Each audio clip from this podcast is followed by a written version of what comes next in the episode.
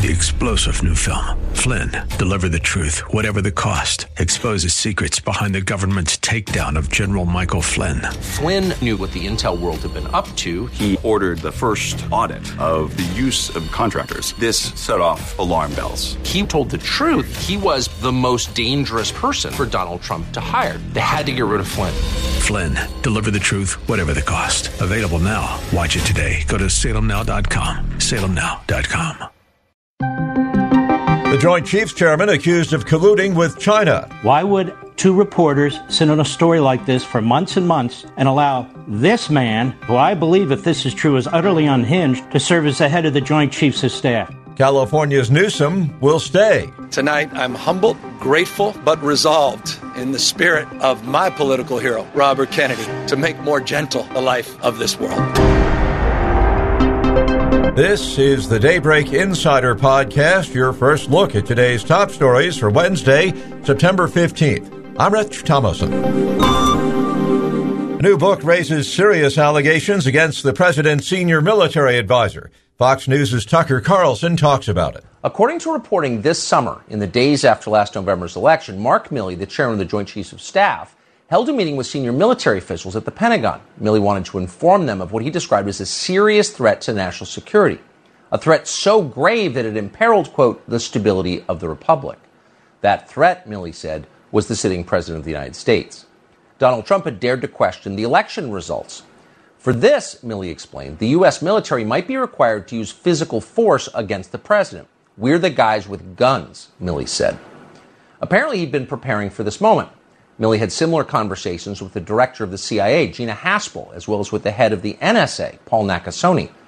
He'd also spoken directly to Chuck Schumer and Nancy Pelosi, Donald Trump's chief political rivals.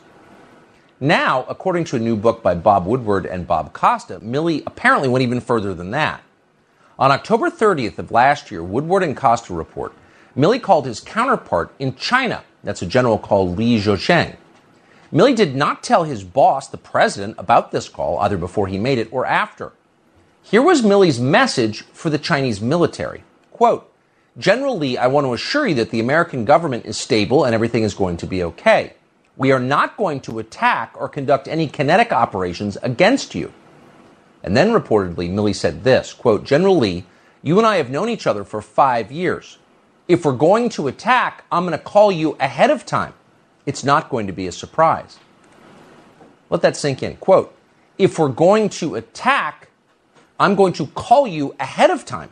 It's not going to be a surprise. So according to this account, our country's top defense official secretly colluded with our chief military rival to undercut the elected president of the United States. Mark Levin on Fox News' Hannity. And what does this book do? It's certainly in the front end. It attempts to trash President Trump. Let's take a look very briefly at this. So people should boycott this book. People should not reward these people at all for their conduct as so-called journalists. Journalism is corrupt and it's dead in this country. But let's look at the story. First of all, it says in the middle of the story, Peril, the author, says, based on interviews with more than two hundred people, conducted on the condition they not be named as sources. Who the hell writes a book with two hundred anonymous sources? two hundred? Well, we have the tapes. We have the notes. Yeah, but we don't. The American people, this is our country. Don't we get to make a judgment about these things? It's not about Woodward, Costa, and the Washington Post. What kind of a news organization is this? And if this did happen, it's big news. Levin says the book implies that Milley, operating behind the scenes, was actively plotting against President Trump on several fronts. What else does he do? He basically, according to this article, if it's true, he tells his subordinate officers basically to take an oath, oath of loyalty to him. To him. What else does he do? He conspires with the head of the C I A who's worried about a right-wing coup. All this talk about right-wing coups. Russia collusion, criminal investigations of a sitting president, two impeachments, one of a sitting president, one of the ex-president when he's left office, going after tax returns, trying to destroy. We know what a coup looks like. We sat with it for the last five years. And what else? The head of the Joint Chiefs is collaborating with the head of the opposition party, Pelosi and Schumer. So he's collaborated, according to this story, with the communist Chinese military, with the head of the Democrats in the House, with the head of the Democrats in the Senate. He's got subordinate generals and others who he, according to this story, gets allegiances from them. And the two reporters on the story sit on this for months and months and months so they can make a buck on a book. Wouldn't it have been good to know about Milley before what happened in Afghanistan? Tucker Carlson says the implications, both criminal and ideological. And in fact, there was a coup in progress, but it did not come from the right. It wasn't brewing in Alabama. Instead, a constellation of unelected government employees, loyal above all to the Democratic Party and to the permanent class in Washington, ignored the United States Constitution. And then they invalidated the votes of tens of millions of American citizens. How'd they do that? Because they invalidated democracy. Senator Rand Paul writes on Twitter, if the chairman of the J C O S worked to subvert the military chain of command and collude with China, he should be court-martialed if true. Florida Republican Senator Marco Rubio urging President Biden to fire Milley.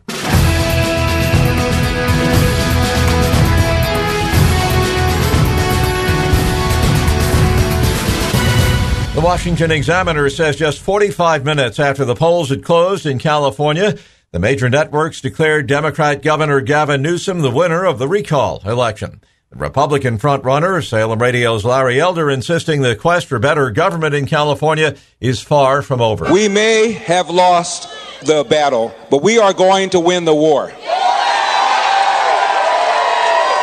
Daybreak Insider White House correspondent Greg Clugston. The recall effort was fueled largely by anger over Governor Gavin Newsom's actions during the pandemic, which included imposing the nation's first statewide shutdown order. Critics complained about closed businesses and children being kept out of school. And during the campaign to remove Newsom, Republicans also pointed to homelessness, rising crime, and other problems on the governor's watch.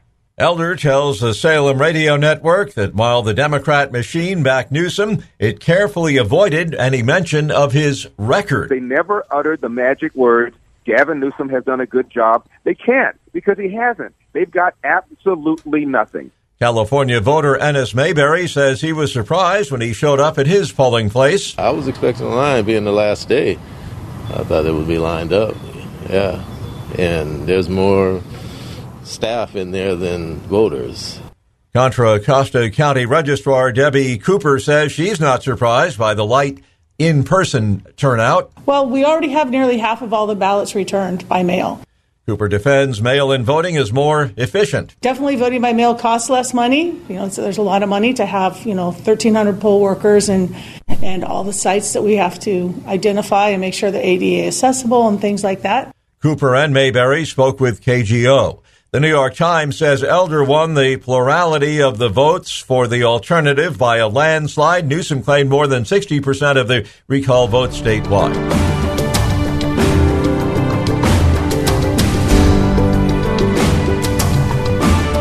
A victory in the fight against a vaccine requirement in the Empire State. A federal judge has temporarily blocked the state of New York from forcing medical workers to be vaccinated after a group of healthcare workers sued. seventeen health professionals, including doctors and nurses, claim the vaccine mandate violates their rights because it disallows religious exemptions. The court papers said all of the available vaccines employ aborted fetus cell lines in their testing, development, or production. The suit says the plaintiffs are not anti-vaxxers, but they oppose any medical cooperation in abortion as a matter of religious conviction. I'm Walter Ratliff. The New York Post reports New York City's major municipal unions also scored a legal win when a Manhattan Supreme Court judge temporarily blocked City Hall's vaccine mandate for Department of Education workers. Judge Lawrence Love issued the temporary restraining order in response to a lawsuit brought against the city by a slew of major municipal unions who oppose Mayor Bill de Blasio's directive.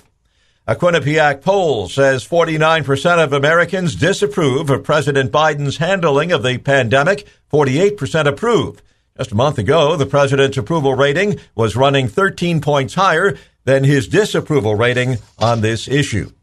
Daybreak Insider's Eric Cudd says vaccination for the military is now a non-negotiable. Axios says only forty percent of United States Army soldiers are vaccinated against covid nineteen. And now the government has issued requirements for service members to be vaccinated or face discipline. An Army statement says that can include relief of duties or discharge from the service.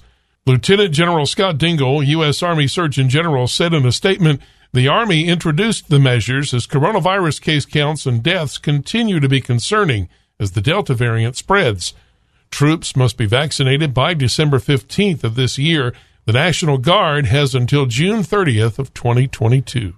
COVID cases and deaths in the U S have climbed back to where they were over the winter, reversing uh, months of progress. The U S is averaging over eighteen hundred COVID nineteen deaths a day, the highest since early March, along with one hundred seventy thousand new cases per day. That's the highest since late January, and both figures have been on the rise over the past two weeks. The cases, driven by the Delta variant, combined with resistance among some Americans to get vaccinated, are concentrated mostly in the South. While one-time hotspots like Florida and Louisiana are improving, infection rates are soaring in Kentucky, Georgia, and Tennessee, fueled by children now back in school, loose mask restrictions, and low vaccination levels. I'm Shelley Adler. Overseas, Russian President Putin is in self-quarantine after at least one COVID case turned up among those in his inner circle. Putin has been fully vaccinated with the Russian coronavirus vaccine Sputnik five. Now spokesman Dmitry Peskov tells reporters Putin is absolutely healthy but will self-isolate after coming in contact with someone who contracted the virus. He didn't clarify for how long Putin would remain in self-isolation but assured that the president will continue working as usual. On Monday, Putin met with Syria's Bashar Assad to discuss the cooperation Cooperation between their armies and how to continue operations to gain control of the last rebel-held areas in Syria. Correspondent Charles Della Desma also reports that Britain will offer a third dose of the COVID vaccine to those over fifty and other vulnerable people after an expert panel recommended the booster shots. Health Secretary Sajid Javid has told lawmakers the government has accepted the recommendation of the Joint Committee on Vaccination and Immunisation and would start offering booster shots next week.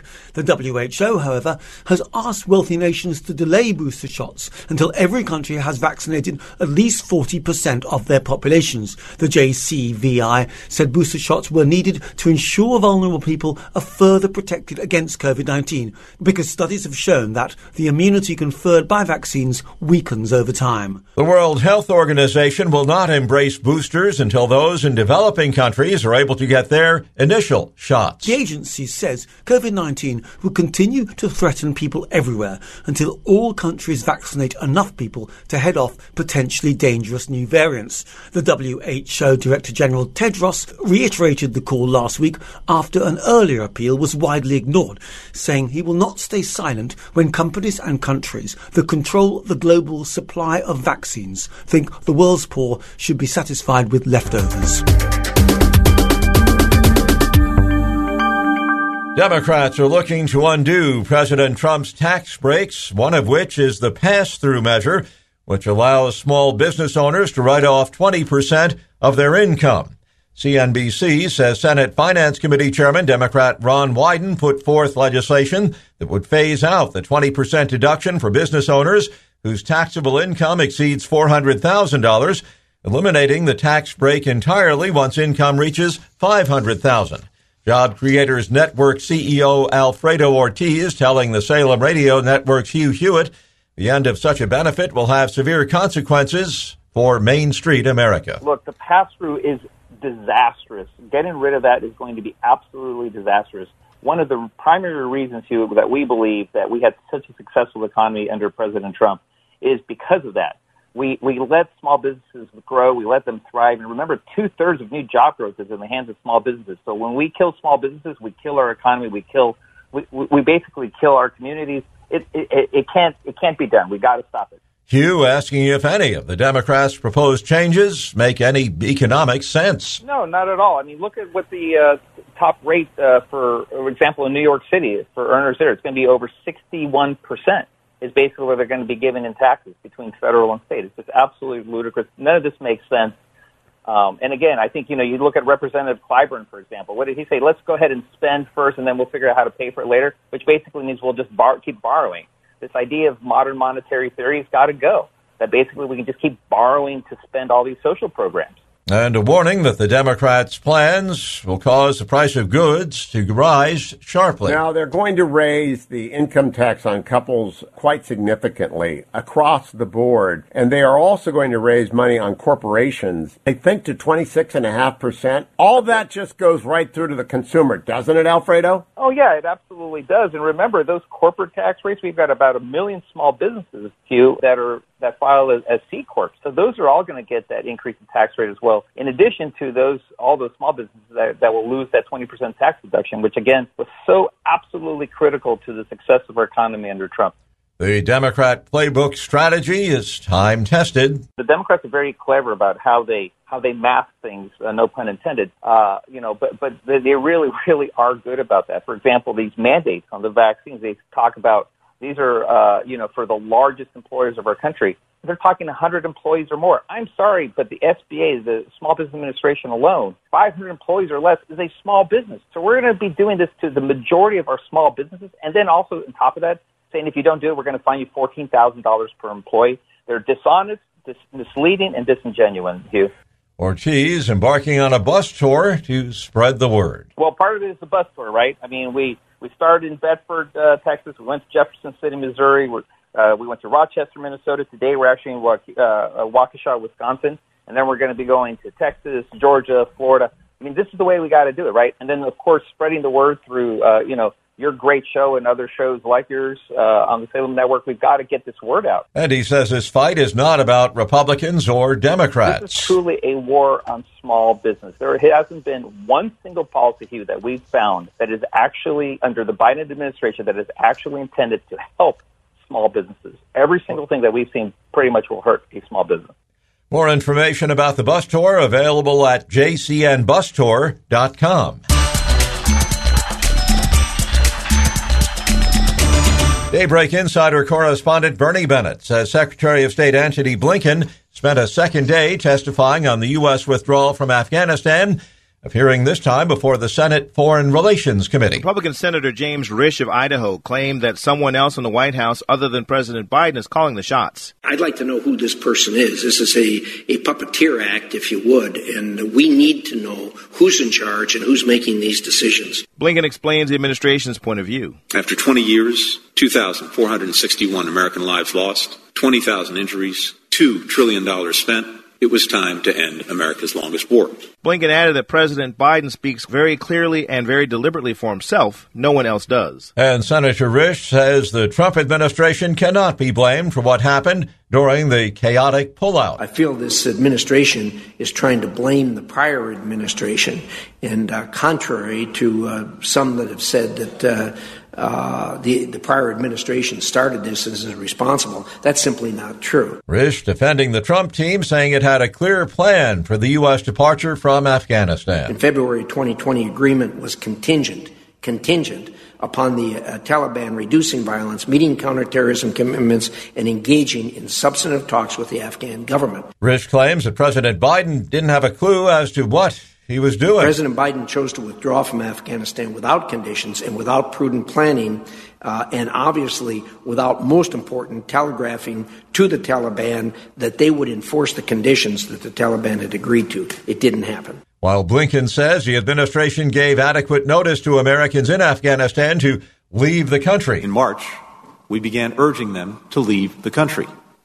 In total, between March and August, we sent nineteen specific messages without warning, as well as offers of help, including financial assistance to pay for plane tickets. Blinken contends that keeping the U S military in Afghanistan longer would have made little difference. It's twenty years.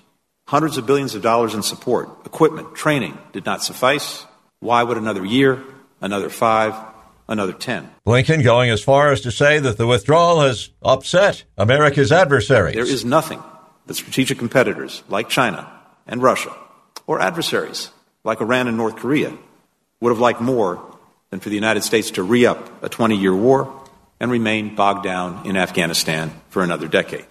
Risch says the U S departure from Afghanistan was nothing if not haphazard. Well, I supported a responsible end to the war in Afghanistan.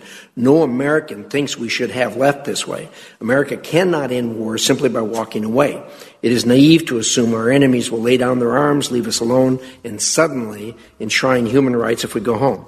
Daybreak Insider White House correspondent Greg Clugston saying three former U S presidents are teaming up to support refugees from Afghanistan. Republican George W. Bush and Democrats Bill Clinton and Barack Obama, along with their wives, will serve in a new group that's helping Afghans settle in the United States. It's called Welcome dot U S and is a coalition of advocacy groups, U S businesses, and other leaders. The website will allow Americans to donate, host a refugee family, or find other ways to help.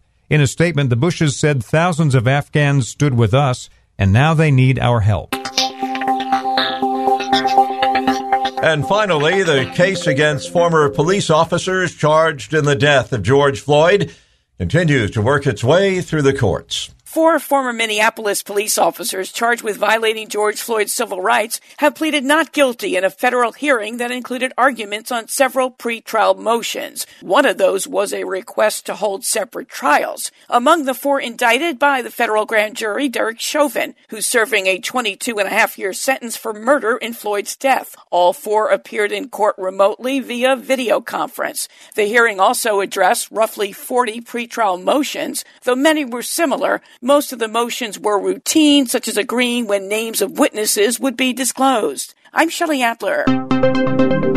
Subscribe to the Daybreak Insider podcast at Apple or Google Podcasts, Spotify, or Salem Podcast Network dot com. Get our companion Daybreak Insider newsletter each morning at Daybreak Insider dot com. Ongoing coverage of breaking news and commentary at S R N News dot com and Town Hall dot com. Thanks for starting your day with us. Join us again tomorrow. I'm Rich Thomason.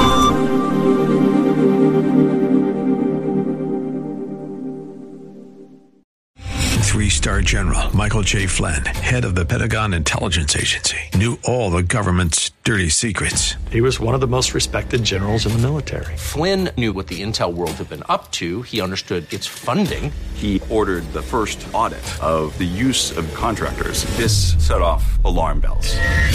The explosive new documentary, Flynn, Deliver the Truth, Whatever the Cost, and covers the facts behind this scandal. Flynn told the truth. He was the most dangerous person for Donald Trump to hire. I find out the worst enemy that I'm going to face in my life is right here in America. They took my assessment and they wanted me to change it. And I was like, I'm not changing it. They had to get rid of Flynn. With in-depth interviews, archival footage, and never-before-seen personal records of the man behind the headlines. I just felt like I was drowning. Flynn, Deliver the Truth, Whatever the Cost. Available now. Watch it today. Go to Salem Now dot com. Salem Now dot com.